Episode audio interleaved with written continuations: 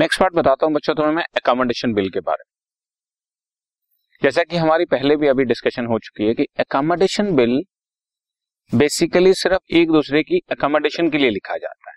यानी कि एक दूसरे की हेल्प के लिए लिखा जाता है। अकोमोडेशन का दूसरा मीनिंग होता है हेल्प करना। अब तक जो हम पढ़ रहे थे वो सब ट्रेड बिल था, जिसमें दो बिज़नेस पार्टीज़ हैं, एक दूसरे के साथ बिज़नेस कर रहे हैं। और एक पार्टी ने दूसरे पार्टी से बिज़नेस ट्रांजेक्शन की वजह से कुछ पैसा लेना है तो पैसा के लिए हम लोगों ने बिल लिखवाया। लेकिन अकोमोडेशन बिल में ऐसा नहीं होगा। मान लेते हैं दो फ्रेंड्स हैं जिसको आपस में एक दूसरे को पैसे की ज़रूरत है तो एक दूसरे की हेल्प करने के लिए उन्होंने आपस में एक दूसरे पर बिल लिखवा लिया और बैंक से डिस्काउंट करवाकर आपस में पैसा शेयर कर लिया। मैंने तुम्हें बताया था कि एक फैसिलिटी देता है बैंक हमें फॉर एग्ज़ाम्पल मेरा बैंकर है let us assume let us assume H D F C bank या आईसीआईसीआई बैंक या एक्सिस बैंक कहीं पर मेरा अपना अकाउंट है। और मैं अपना करंट अकाउंट रन करता हूँ और मेरे बिज़नेस का बहुत सारी ट्रांजेक्शन वहीं से होती है तो मैं बैंक से एक फैसिलिटी ले लेता हूँ कि मैं जब भी किसी पार्टी का बिल ऑफ़ एक्सचेंज लेकर आऊँगा तो मुझे वो डिस्काउंट करके दे देंगे। तो मान लो मुझे क्या हुआ, मुझे पैसे की ज़रूरत पड़ी, मैंने अपने फ्रेंड मिस्टर बी से बात करी, उसने कहा, ठीक है, मैं बिल एक्सेप्ट कर लेता हूँ।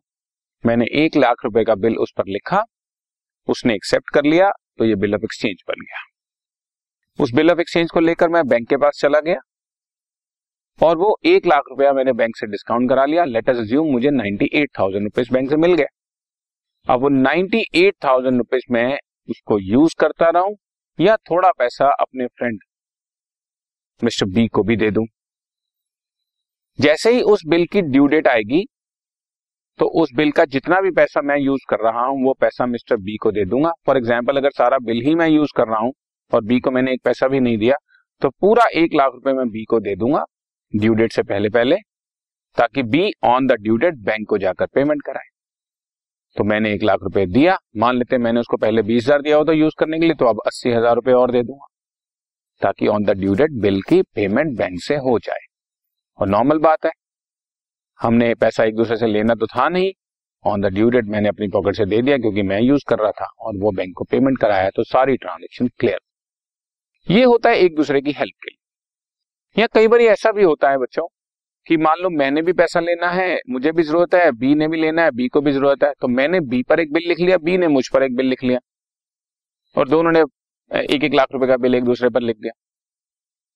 अब दोनों का ही बिल है दोनों ने अपना अपना बिल अपने बैंक से डिस्काउंट कराया, जो भी पैसा मिला ninety nine thousand ninety eight thousand उसको यूज़ किया और दो महीने बाद अपने अपने बिल की पेमेंट हो गया ना सिंपल एक लाख रुपए उसने भी दे दिया, एक लाख मैंने भी दे दिया, क्योंकि हम लोगों ने एक एक लाख रुपए निकाला था। तो ऐसा भी हो सकता है। तो ये अकोमोडेशन बिल्स ठीक है? This is a bill of exchange drawn on and accepted by a party for the purpose of mutual help for the purpose of mutual help जिसके लिए पहले से कोई बिज़नेस ट्रांजेक्शन हमने नहीं की हम क्यों लिख रहे हैं? So that it can be discounted इसको हम डिस्काउंट करा सके। डिस्काउंट कराऊँगा तभी तो फ़ायदा ना अदरवाइज़ बिल को क्या करूँगा?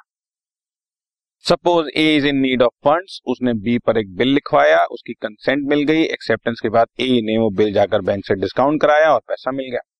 और just before the due date A पैसा बी को दे देगा, जाके जो बी को पेमेंट कराए। तो ये सच एज दिस इस तरह के जितने भी बिल्स होते हैं, सारे अकोमोडेशन बिल्स होते हैं। Accommodation bills can also be use for meeting financial needs of both parties दोनों को ज़रूरत है तो। And each party will bear discount on इस इन इस प्रपोर्शन ऑफ़ अमाउंट सीट जितना इतना भी प्रपोर्शन यूज़ कर रहे हैं फॉर एग्ज़ाम्पल टू थर्ड मैं रख रहा हूँ वन थर्ड तुम्हें दे रहा हूँ तो मैं डिस्काउंट भी मैं टू थर्ड पेयर करूँगा वन थर्ड तुम पेयर करोगे। अनदर वे मैंने अभी बता दिया ऑफ़ फाइनेंस में बी वन इन विच दोनों पार्टीज़ एक दूसरे के ऊपर बिल लिख लेती हैं और हर पार्टी अपना अपना बिल डिस्काउंट करा लेती है और ऑन द ड्यू डेट जाकर अपने बिल की पेमेंट कराती है तो ये एक दूसरे की हेल्प के लिए लिखे गए अकोमोडेशन अब ट्रेड बिल्स और अकोमोडेशन बिल्स के बीच का डिफरेंस भी आपको बता दूँ बच्चों।